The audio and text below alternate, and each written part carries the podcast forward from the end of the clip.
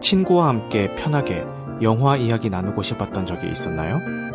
온라인에서 영화 이야기를 나누고 싶었는데 영화에 대해서 잘 알아야만 대화에 낄 수 있을 것 같아 망설여졌던 적은 없었나요? 그렇다면 오늘 밤 여기 잘 오셨습니다. 흐름드 살롱에서 매주 수요일 밤 11시에 펼쳐지는 보통 사람들의 영화수다 나이트 시네마입니다. 안녕하세요. 당신의 밤이 온통 영화가 되는 곳 보통 사람들의 영화수다 나이트 시네마입니다. 샘물교회 선교단 아프가니스탄 피랍 사건을 배경으로 한 실화 바탕의 영화 교섭의 스포일러 감상 후기 토론회를 진행을 해보겠습니다. 오늘 방송에서 언급되는 영화 기본 정보와 스토리의 출처는 나무위키와 다음 영화임을 밝혀드립니다. 스포일러 감상 후기 토론회는 매주 수요일 밤 11시에 오디오 토론 플랫폼인 흐름드 살롱에서 진행이 되고 있고요. 오픈되어 있는 온라인 공간에서 진행되는 만큼 누구나 참여하실 수가 있습니다.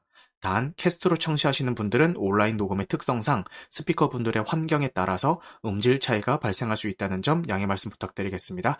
하지만 오늘은 저 혼자 이야기할 예정이기 때문에 어, 음질 차이가 크게 발생 안 할 수도 있습니다.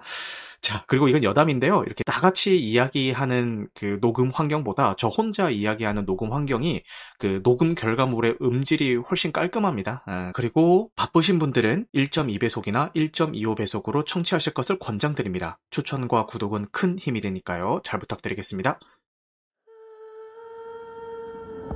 외교부의 중요 사명 중 하나는 세계 공인 여행 금지 국가 중 최악으로 악명 높은 아프가니스탄에서 한국 선교사들이 피랍되는 사건이 터졌습니다.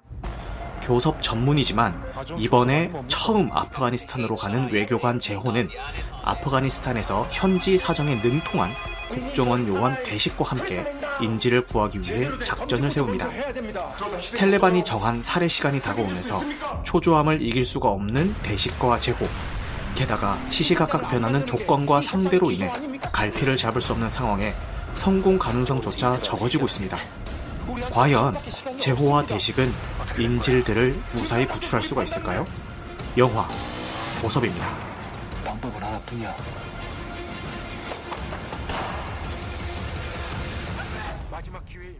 하샤니의 경고를 듣고 오셨고요. 많은 분들이 왜 경고를 트냐, 보지 말라는 경고냐 전혀 생각 못했는데 보지 말라는 경고는 아니고요. 음, 샘물교회 선교단이 어, 가지 말라는 그 경고를 무시하고 갔다는 의미에서 경고를 틀었는데 어, 뭐 그렇게 해석될 수도 있겠네요.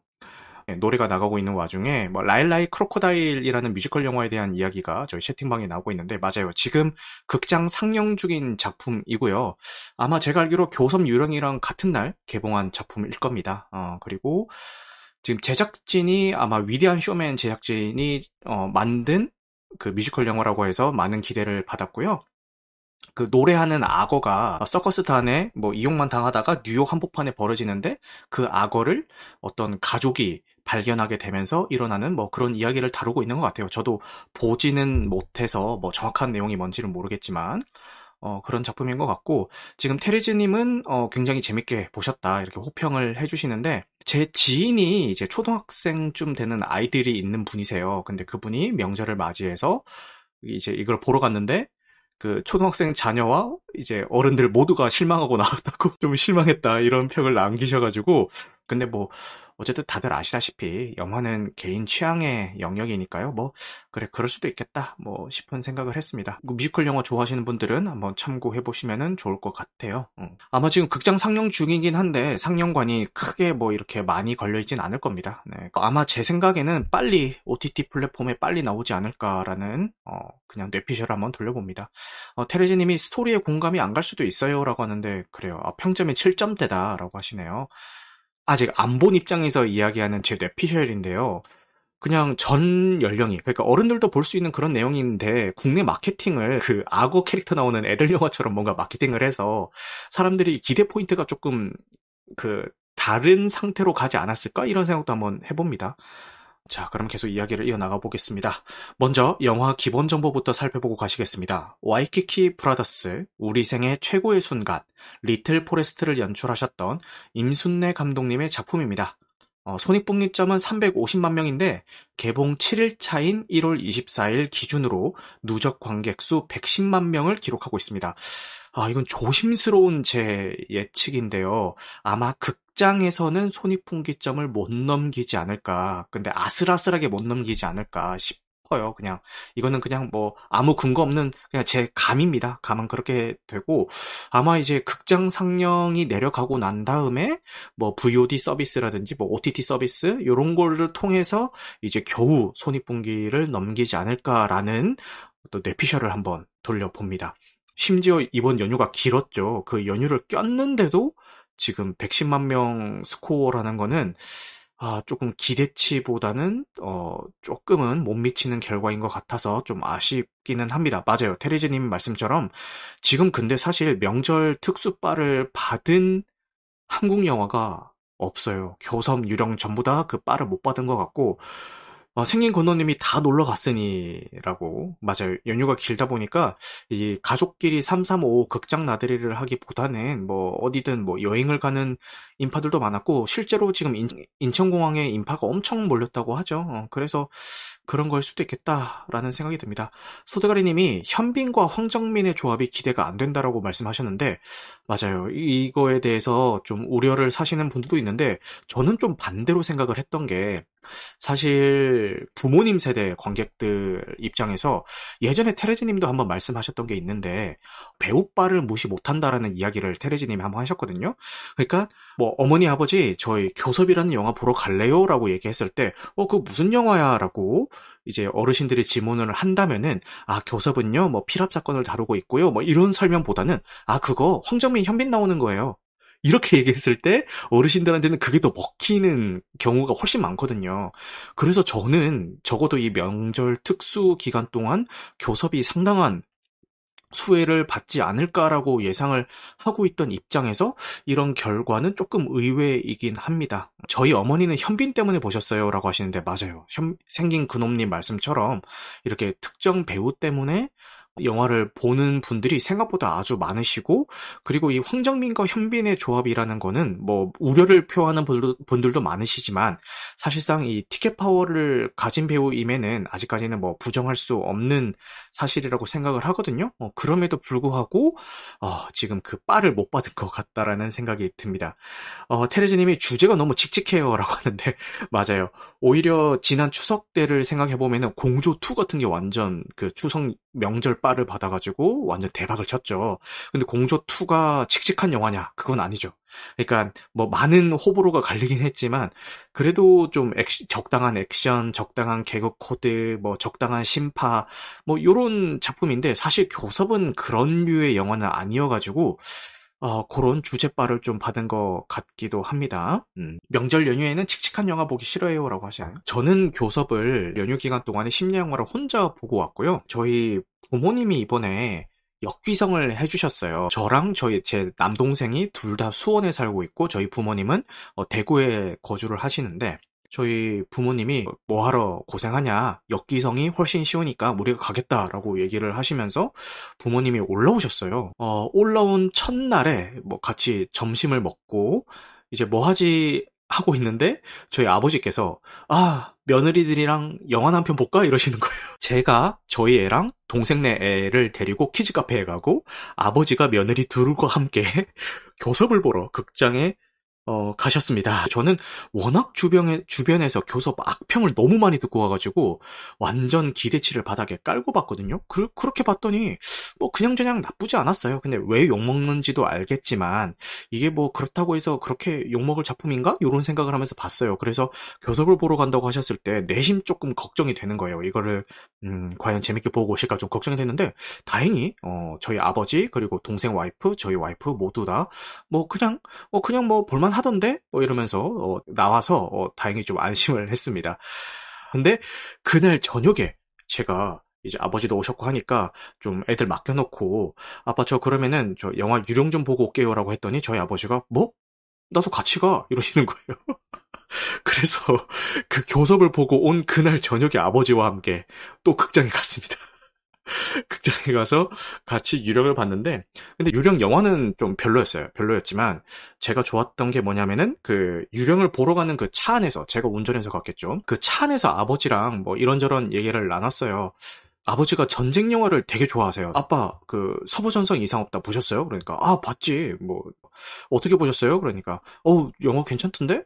야, 근데 그 초반에 막 멋모르고 막 들떠가지고 전쟁터에 나가는 개들이 어, 전쟁의 그 참혹함을 맞이하잖아. 그 러시아 전쟁에 동원된 그 젊은이들도 별반 다르지 않지 않을까? 뭐 이러시면서 막 얘기를 하시는 거예요. 근데 그 대화가 너무 즐거운 거예요. 물론 이 스포일러 감상후기 토론회를 매주 진행하고 있지만 그렇게 진행하는 것과 또 아버지를 대상으로 이렇게 대화를 하는 게 되게 즐거웠습니다. 운전해서 가는 길에. 또 아버지께서 어, 지금까지 뭐 내가 수많은 전쟁 영화를 봤지만 대부분 연합 군 시점에서 다뤘는데 이거는 독일군 시점에서 다룬 게 되게 신선하더라. 그리고 연합군 시점에서 다뤘던 그 영화를 볼 때도 아, 막 감정이입을 하면서 이제 고개를 끄덕이면서 봤는데 독일군 시점으로 다루는 이 작품 역시도 똑같이 연합군 시점의 작품과 똑같이 내가 감정이입을 하면서 보고 있더라. 그래서 전쟁은 뭐 누가 나쁜 놈 착한 놈 이거 이전에 어떤 관점에서 그리냐 이런 거에 대해서도 좀 많이 달라질 수 있는 것 같다라면서 막 그런 얘기를 막 하시는데 어 되게 즐겁더라고요. 그 운전해서 가는 그 차 안에서 나눴던 대화가 너무 즐거웠고 유령을 보고 나오면서 돌아오는 그 차 안에서 같이 유령을 욕하면서 왔거든요. 아버지께서 영화 보고 나오시자마자 야 이거 좀 실망스러운데 이러시는 거예요. 그래서 저도 아, 버지 그렇죠 저도 좀 별로였어요. 이러면서 같이 뭐가 그 스포일러라서 말씀을 못 드리겠지만 그 뭐가 별로였는지에 대해서 도로는 차 안에서 이렇게 얘기를 나누면서 왔는데 별로였던 공감 포인트가 좀 겹쳐가지고 좀 되게 재밌었습니다. 아버지는 좀 너무 만화적이고 좀 유치했다. 막 이런 것 때문에 실망을 하셨는데 그거에 대해서 얘기하시는데 뭐 일부 공감이 가면서 막 되게 신나게 얘기하면서 왔던 기억이 났어요. 아버지께서도 야 유령 영화는 별로였는데 이렇게 너랑 같이 욕하면서 하면서 오니까 재미는 있다 이러면서 어, 그렇게 어, 얘기하면서 왔다는 기억이 나네요. 아 그렇게 명절 어, 나들이를 이렇게 극장으로 했는데, 뭐, 저희 가족은 이렇게 하루에 막 두탕 뛸 만큼 교섭이든 유령이들 많이 봤는데, 정작 이 명절 특수를 노렸던 교섭이나 유령은 그런 그 효과를 좀 못 본 것 같아서 조금 아쉽기는 합니다. 요즘 OTT가 관객 수준 높여놔서 웬만한 건 눈에 안 참이라고 하시는데 맞아요. 지금 OTT들이 어떤 플랫폼 할 거 없이 이제는 좀 자리를 잡은 것 같아요. 어떤 식으로 시리즈물을 만들어야 사람들이 만족할 거라는 그 자리를 잡은 것 같아서 지금 왓챠에서 하고 있는 그 오늘은 좀 매울지도 몰라였나요? 그것도 굉장히 호평이고 디즈니 플러스에서 하고 있는 카지노도 호평이고 그 넷플릭스를 통해서 공개됐던 더 글로리도 호평이고 이 플랫폼마다 그 killing 컨텐츠들이 이렇게 쏟아져 나오면서 사람들이 눈이 좀 높아진 것 같긴 합니다. 그래서 그 OTT 플랫폼을 통해서 볼 수 있는 작품이랑 지금 극장에 가서 내가 이 돈 주고 봐야 돼라는 어, 그 생각 때문에 뭔가 좀 눈이 좀 더 높아진 거 아닌가라는 생각이 들어요. 다시 이 교섭으로 이야기를 돌아오자면요. 황정민 배우가 교섭 전문 외교관인 정재호 역을 연기하시고요. 현빈 배우가 국정원 요원 박대식 역을 연기를 하십니다. 그리고 강기영 배우도 나오시는데요. 통역사인 이봉환 역을 연기를 하십니다. 근데 이 강기영 배우는 뭐랄까 처음에는 그 마케팅 최전선에 없었는데 그 우영우가 뜨면서 이렇게 뒤늦게 마케팅에 어떤 최전선으로 배치시킨 그런 느낌이 있어요. 그래서 그 포스터 같은 거 보면 전부 다 황정민이랑 그 현빈 배우밖에 없는데 사진에 보면은 근데 이제 나중에 나오는 그런 마케팅 자료에 보면은 강기영 배우의 이름이 꼭 들어가 있거든요. 그거 보면 그, 그거 보면서 아 우영우가 뜨니까 이 강기영 배우도 괜히 마케팅에 좀 뒤늦게 넣었구나 이런 느낌이 좀 있더라고요. 근데 그 강기영 배우도 뭐 나름 그 역할을 잘 해주신 것 같아서 입방아에 많이 오르내리고 있어요 배우들의 연기가. 근데 이건 이것도 좀 갈리는 것 같아요. 그러니까 황정민 배우 같은 경우는 저도 약간은 부정적인 편이었어요 연기에 대해서. 왜냐면은 이 교섭에서 연기하는 이 연기 톤이 앞전에 나왔던 다른 황정민 배우의 캐릭터들과 너무 많이 겹치는 거예요. 그러니까 순간순간 이 작품의 그 다른 캐릭터들이 자꾸 오버랩이 되는 거예요. 수리남에 나왔었던 그 목사의 대사 톤이랑 이 교섭에 나왔던 대사 톤이랑 순간순간 좀 겹쳤어요. 그러니까 특히 그 짜증내는 톤. 이렇게 좀 반박하는 톤 이런 거에서 좀 많이 겹치더라고요. 그래서 아 조금 이미지 소모가 좀 많이 되고 있지 않나라는 생각을 했는데 반면 어, 다른 평들을 읽어보면은, 뭐, 황정민 배우의 연기 카리스마가 멱살 잡고 하드캐리했다라는 평도 하시는 분이 계신 걸 보면은, 뭐, 저는 그렇게 느꼈지만, 뭐, 반대로 느끼는 분들이 계실 것 같고, 아, 그리고 이건 여담인데요. 저희 와이프는 저희 아버지께서 이 교섭을 보러 가자고 얘기하실 때까지 이게 무슨 영화인지 몰랐어요. 그래서 제가 대충 설명을 해줬어요. 그냥 그 생물교회를 소재로 다루고 있고, 어, 그들을 구출하러 가는 이야기다라고 얘기를 하니까, 와이프가 그런 황정민이 아니 생물교회 목사야? 이렇게 물어보시는 거예요. 와이프가. 아, 그 얘기 듣고 빵 터졌습니다. 아, 그래. 뭐, 그렇게 느끼실 수도 있겠구나. 라는 생각을 하면서, 아, 서대가리님이 피랍을 소재로 할 거면 각색을 좀 많이 해서 쓰리킹즈 느낌이 나오게 했으면 좋겠네요. 라고 하셨고, 생긴 고놈님은 솔직히 강기영 배우님은 우정조리는 줄 알았어요. 그러니까 분량 같은 거 얘기를 하시는 것 같아요. 어, 그리고, 어, 예전에는 설경구 배우가 그랬다라고 하시는 게 그 연기 톤이 자꾸 이제 다른 작품의 캐릭터랑 겹친다는 거에 대해서 저렇게 말씀을 하시는 것 같습니다. 아, 뭘 연기해도 다 강철중이라고. 하이님이 사탄 들렸어? 라고. 맞아요. 약간 자꾸 그런 그 연기 톤이 나올 것 같아서 뭔가 좀 그랬던 것 같아요.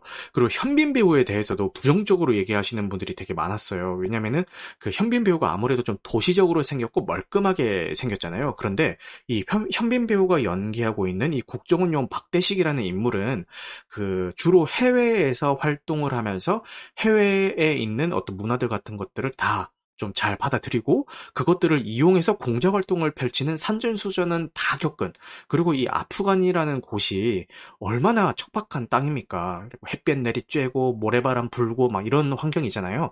그래서 이제 사람들이 생각하기로는 이 박대식이라는 캐릭터는 아무래도 좀 찌들 대로 찌들었고 이런 척박한 환경에 걸맞는 어떤 외모의 배우를 좀 많이들 생각을 하셨나 봐요. 근데 현빈이 아무리 피부를 검게 그을리고 이렇게 그 수염을 기르고 꾀재재하게 나온다 한들 그 도시적인 이미지의 베이스는 지울 수가 없잖아요. 그리고 뭔가 저도 그런 느낌은 좀 있었어요. 그러니까 그 현빈이 검게 그을린 게 이런 척박한 땅에서 이 자외선을 쬐가지고 막 거칠게 그을렸다 이런 느낌보다는 그 태닝샵에서 태닝샵에서 예쁘게 태운 그런 느낌 있잖아요.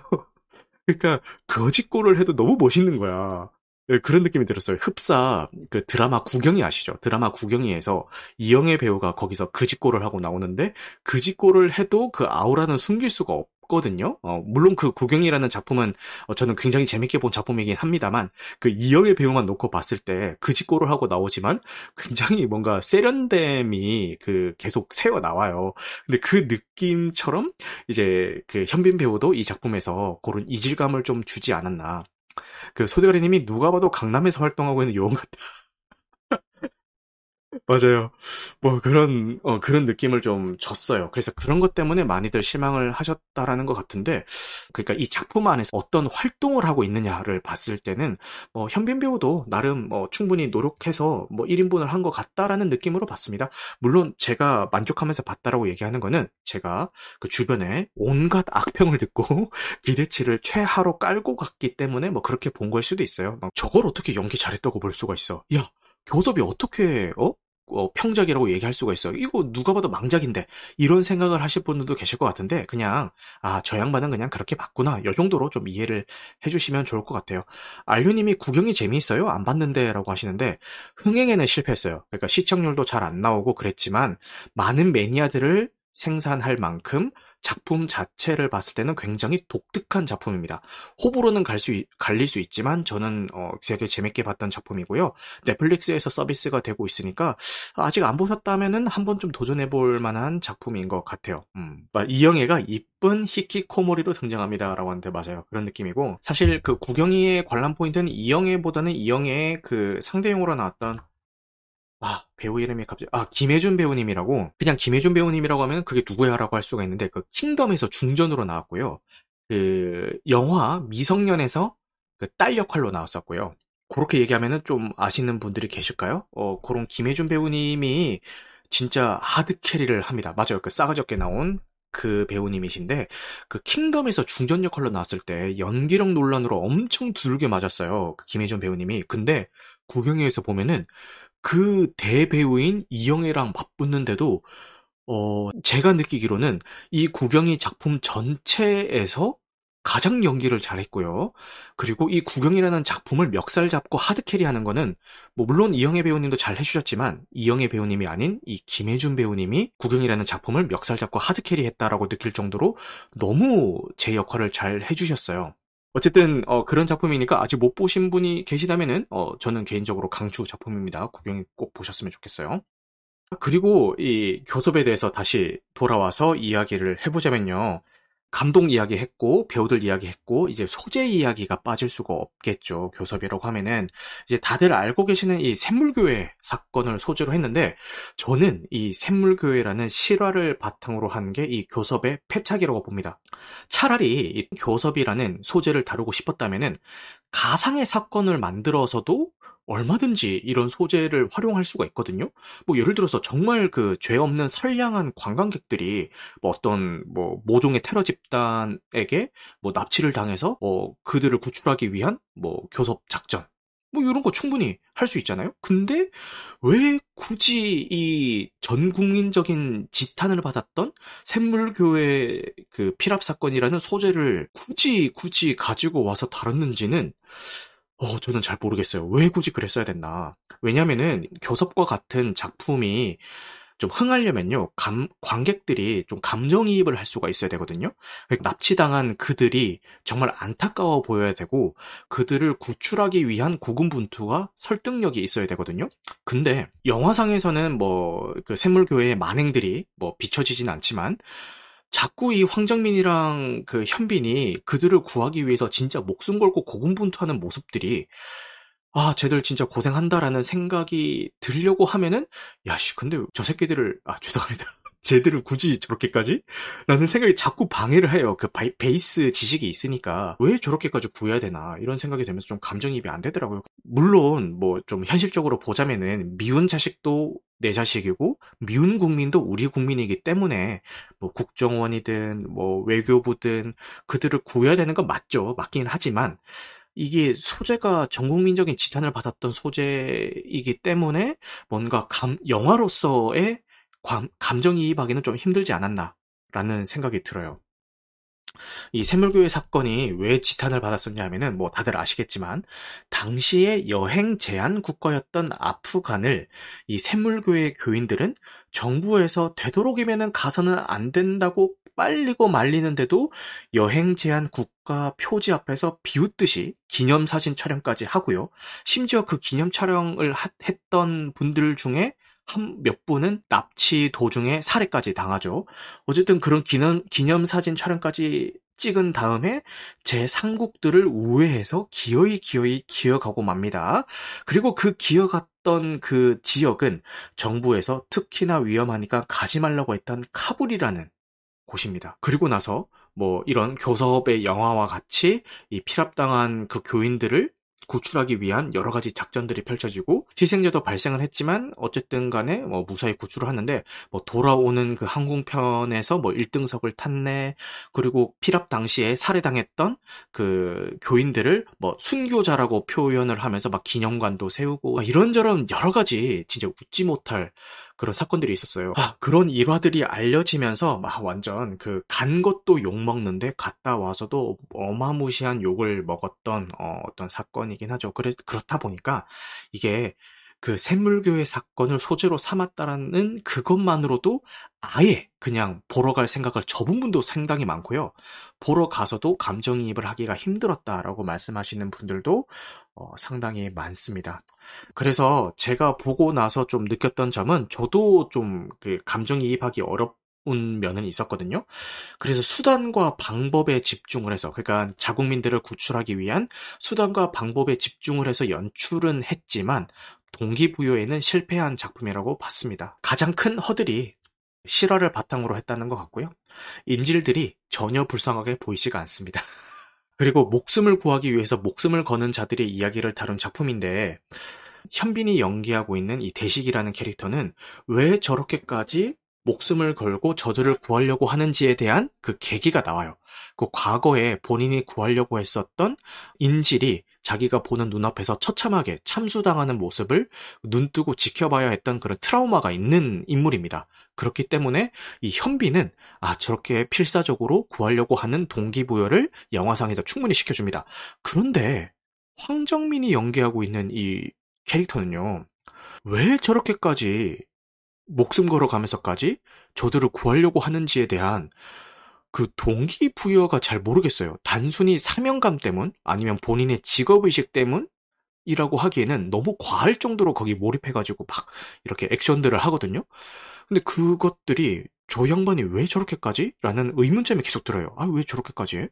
뭐 너무 오버 아닌가? 이런 생각이 들 정도의 행동을 계속 해가지고, 어, 그래서 이, 이 인물들을 뭔가 믿고 따를 수 있는 인물들이라는 느낌보다는 인지를 구해야겠다라는 그 목적성 이외에는 아무런 생각도 하지 않는 어떤 교섭 머신 같은 그 구조, 구조 기계 같은 어, 그런 인물들로 그려진 것 같아가지고 어, 좀 더 감정이입하기 어렵지 않았나라는 생각이 듭니다. 아, 그나마 이 강기영 배우가 연기했던 이봉환이라는 그 캐릭터는요, 가장 어, 현실적인 캐릭터가 아닌가 싶은데, 그 대사 중에 그런 이야기를 막 날려줘요. 아니, 왜 저 사람들은 오지 말라는 여기까지 와가지고 사, 엄한 사람 개고생 시키는지 모르겠어. 라는 대사를 또 내뱉거든요. 그 이야기를 할 때 약간 속으로 사이란데? 이런 생각을 하면서 좀, 어, 그나마 어, 강기영 배우가 연기했던 이봉환이 어, 그나마 좀 현실적으로 눈이 떠져 있는 그런 캐릭터구나라는 생각이 좀 들었고 그리고 아프가니스탄 대통령과 이 황정민 배우가 이제 그 담화하는 어, 씬에서 아니 죄 없는 저 국민들을 희생시켜야 되겠습니까? 라고 얘기했더니 그 아프가니스탄 대통령이 과연 저들이 죄가 없을까요? 라고 얘기를 한단 말이에요. 거기서도 소름이 돋으면서 맞아. 저들이 과연 죄가 없을까? 왜 저들이 죄가 없는 무고한 시민이라고 생각하고 구하려고 하지? 이런 생각이 막 듭니다. 그리고 좀 이 영화의 또 패착 중에 하나가요. 어떤 일들이 일어날지에 대해서 뻔히 좀 예상이 되는 면이 있어요. 왜냐면은 뭔가 초반에 피라빈들을 구출하기 위한 그 교섭이 좀 잘 진행되는 듯한 액션들이 보이거든요. 근데 이 영화의 궁극적인 목적이 그들을 구출해내는 게 목적이잖아요. 그들을 구출하면은 엔딩이란 말이에요. 그래서 영화 초반이든 중반이든 뭔가 좀 잘 풀린 듯한 뉘앙스가 펼쳐지면은 그런 생각이 듭니다. 어? 이거 지금 구출되면은 이야기가 안 되는데? 에이, 그러면은 지금은 잘 되는 것처럼 보이다가도 분명 어떤 모종의 변수 때문에 빠그러지겠지라는 예상을 누구나 할 수가 있습니다. 그래서 뭔가 잘 되는 것처럼 보이더라도 아 정말 잘 구출될 수 있어서 다행이야 이런 생각보다는 자 이제 어떤 변수가 나오는지 한번 보자. 뭐 때문에 빠그러질지 한번 보자. 이런 마인드로 보게 돼요. 그래서 뻔히 뭔가 예상이 된다. 근데 문제는 그 뭔가 잘 될 듯 하다가 좀 불발되고 잘 될 듯 하다가 불발되고 이 패턴이 몇 번 반복을 돼요. 반복이 되다 보니까 이게 처음에 한두 번은 그래 뭐 이런 류의 영화가 가질 수밖에 없는 뭐 어쩔 수 없는 고질적인 문제지라고 이해를 하면서 보는데 이 패턴이 몇 번 반복이 되니까 뒤에 가서는 좀 식상해진다고 해야 되나? 어 그런 느낌이 좀 있더라고요. 근데 어, 전체적으로 보면 그런데 제가 이 영화를 그럼에도 불구하고 좀 볼만하던데? 라고 얘기할 수 있었던 이유는 그 장면 장면만 떼놓고 보면은 그럭저럭 볼만해요. 뭐 배경음이라든지 연출 같은 것들을 충분히 잘 살려서 좀 볼만하고 그리고 이 교섭이 반복되다가 당연히 최후의 교섭 장면이 나오겠죠. 결정적인 그 교섭 장면이 나오겠죠. 거기서는 그 황정민 배우 그 원맨쇼를 믿고 가는 장면인데 거기서만큼은 그 논란의 여지 없이 황정민 배우가 제 역할을 잘 해주지 않았나. 그 전에 보여줬던 장면들에서는 제가 아까도 말씀드렸던 것처럼 어, 과거에 연기했던 뭐 다른 캐릭터들이 많이 겹치면서 어, 너무 뻔한 연기였다 라는 말씀을 드렸지만 그 장면만큼 최후의 그 교섭 장면에서만큼은 아 이래서 황정민 배우를 쓸 수밖에 없었구나라는 생각이 들 정도로 좀 연기를 잘 해주신 면이 있지 않나라는 생각을 해봅니다. 뭐 군데군데 심파도 있고요. 뭐 그런 대사가 있어요. 뭐 현빈이 뭐 황정민한테 나는 돌아갈 곳이 있는 사람들이 제일 부러워요. 뭐, 꼭 살아서, 어, 돌아오세요. 뭐 이런 얘기를 막 한단 말이에요. 근데 마지막에 일들이 다 처리되고 난 다음에 황정민이 이제 현빈한테 돌아갈 곳이 없는 사람은 없어. 막 이런 대사를 막 한단 말이에요. 그때, 아씨, 저 대사만은 좀 하지 말지. 아, 너무 오글거린다. 막 이러면서 손발이 막 오그라드는 뭐 그런 심파류의 대사도 좀 있고, 엔딩이 깔끔하지 못했다라는 느낌은 좀 있습니다. 그 교섭이 완료가 되고, 무사히 자국민들을 탈출시키고, 외교단이 무사히 뭐 이렇게 귀국하는 것까지만 보여주고, 이제 엔딩을 했어도 충분했을 텐데, 그 뒤에 또 사적이 막 붙습니다. 뭐, 또 비슷한 사건이 발생해서 또 우리가 사건을 해결해, 해결해야겠지라는 그런 암시를 주면서 끝이 나는데 그런 사족은 굳이 필요했나 뭐 그런 생각이 들어요. 근데 이게 얘기를 줄줄이 하다 보니까 저 양반 저거 영화 재밌게 본 거 맞아? 라는 생각을 할 수가 있을 것 같은데 이런저런 단점에도 불구하고 뭐뭐 그럭저럭 볼만은 했다. 기대치를 최하로 깔고 보셔야 어, 그럭저럭 볼만한 작품일 것 같다라는 어, 생각이 듭니다. 그러면 이쯤 하고 어, 노래 한 곡 듣고 계속 이야기를 이어가 보도록 하겠습니다. 네, 에지원의 원하고 원망하죠 듣고 오셨습니다. 샘물교회인들을 원망한다는 의미에서 들었고요. 선곡 좋아해 주셔서 감사합니다. 오늘은 약간 선곡이 쭉 이런 식이에요. 그리고 여러분, 그 박수 한번 쳐줄 수 있을까요? 제가 스포일러 감상 후기 토론회를 혼자서 지금 한 시간 동안 끌고 왔습니다. 옛날부터 좀 스트레스를 받아왔던 게 뭐냐면은 이 스포일러 감상 후기 토론회를 물론 제가 이렇게 기획해서 방을 만들고는 있지만 사실 오롯이 저 혼자서 할 수 있는 컨텐츠는 아니거든요. 그러니까 참가자 분들이 올라오셔서 양질의 말씀을 해주시지 않으면은 나 혼자서 이야기하는 내용은 사실상 별 이렇게 영향가 없는 얘기라고 생각을 했어요. 그래서 아 정말 영화를 잘 보시고 영화에 대한 내공이 있는 스피커분들이 올라와서 이 시간을 구성해 주시지 않는다면은 아, 과연 이 컨텐츠가 계속 유지가 가능할까? 이런 생각이 좀 들기도 했고, 그 팟캐스트를 들어보시면은 이렇게 이런 공, 오픈되어 있는 공간에서 하는 게 아니라 그냥 혼자 녹음하시는 분인데, 혼자서 거의 한 시간 넘게 영화에 대해서 정말 이런 잡소리 하나 없이 정말 그 영화 이야기만 계속 하시는 분이 계세요. 어, 내 궁극적인 목표는 어, 저분이 되어야 된다. 그러니까 영화 하나만 가지고도 혼자서 양질의 정보를 한 시간 넘게 떠들 수 있는 사람이 되어야 된다라는 어, 그런 막연한 그런 목표 의식이 있었는데 오늘은 뭐 물론 잡소리도 많이 하고 교섭 외적인 얘기도 하고 뭐 음악도 틀기도 하고 그랬지만 어, 너무 기분이 좋습니다. 저야 이렇게 매번 여는 사람이지만 이렇게 항상 고정적으로 와서 이야기를 해달라고 제가 얘기를 할 수가 없잖아요, 사실. 다들 이렇게 바쁜 시간 내서 와주시는 건데. 그래서 그날그날 누가 오실지도 모르겠고, 뭐, 이, 이런 좀 불확실성에 대한 리스크를 좀 안고는 있었어요. 이제 이런 리스크와 불안감을 없애기 위해서는 나의 내공을 키워서 혼자서도 한 시간 동안 떠들 수 있는 어, 그런 상태를 만들어야 된다라는 생각을 했는데 와, 오늘 이 교섭이라는 작품 덕분에 비록 작품 자체는 좋은 평을 얻고 있지는 못하지만 어, 그래도 처음으로 이런 진행을 한번 해보는 것 같아서 이건 역시도 좀 의미 있는 시간이지 않나 라는 생각을 해봅니다. 어, 다시 이 교섭 이야기로 돌아와서요. 이야기의 마무리를 좀 해보자면은, 아, 굳이 이 샘물교회라는 실화를 소재로 했었어야 됐나. 아까 그 소도에도 얘기했지만, 어, 비슷한 다른 가상의 사건을 만들어도 충분히 가능했을 것 같은데, 이 실화를 소재를 했다는 것만으로도 많은 감, 감점 요인이 된 것 같아서, 결과론적으로는 좀 많이 아쉬운 작품이긴 하지만, 뭐 그런 거 기대치를 다 싹 제거하고 본다면은 그래도 그럭저럭 볼만한 작품이니까 아, 제가 극장에서 보시라고까지는 막 이렇게 추천을 못 드리겠지만 OTT로는 한 번쯤 보실 만한 작품이 아닌가라는 생각을 어, 해봅니다. 그래요. 오늘 녹화된 내용은 편집 과정을 거쳐서 유튜브와 각종 팟캐스트 플랫폼에 업로드, 업로드될 예정입니다. 좀 갑자기 마무리하는 느낌이 있긴 한데 제가 할 얘기는 다 해버려가지고 뭐 이렇게 더 할 얘기가 없네요. 뭐, 뭐 오늘은 여기서 마무리하도록 하겠습니다. 오늘도 늦은 시간까지 함께 해주셔서 너무너무 감사하고요. 영화 같은 밤 되시길 바라겠습니다. 감사합니다.